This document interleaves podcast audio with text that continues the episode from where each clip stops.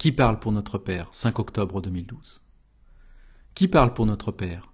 Où sont les textes inaltérés et véritables? Les livres des religions sont-ils fiables? Qui croire et que lire?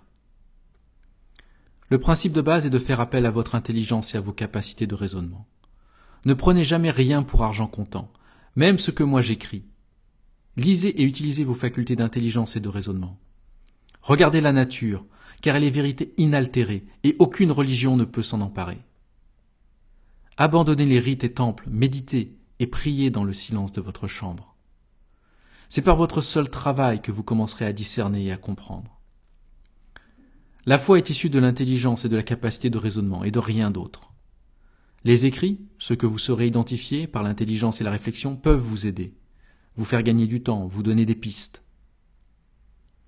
Les livres des religions ont tous été abusés, transformés et manipulés à outrance, lorsqu'ils n'ont pas simplement été inventés de toutes pièces. Certains contiennent encore des passages lisibles et utiles. La vie de Jésus de Nazareth est sûrement ce qu'il y a de plus propre à ce jour. Et encore, faut-il enlever toutes les balivernes et modifications faites pour les seuls intérêts du Vatican? Il faudrait y rajouter de nombreux textes apocryphes, qui souvent sont beaucoup plus propres que ceux de la Bible officielle. Comment savoir? Méditez, réfléchissez et priez, c'est là la seule méthode. À force de travail sur soi, la vérité se fera en vous, et vous parviendrez à faire le tri. Commencez par travailler sur l'assertion que notre Père est amour.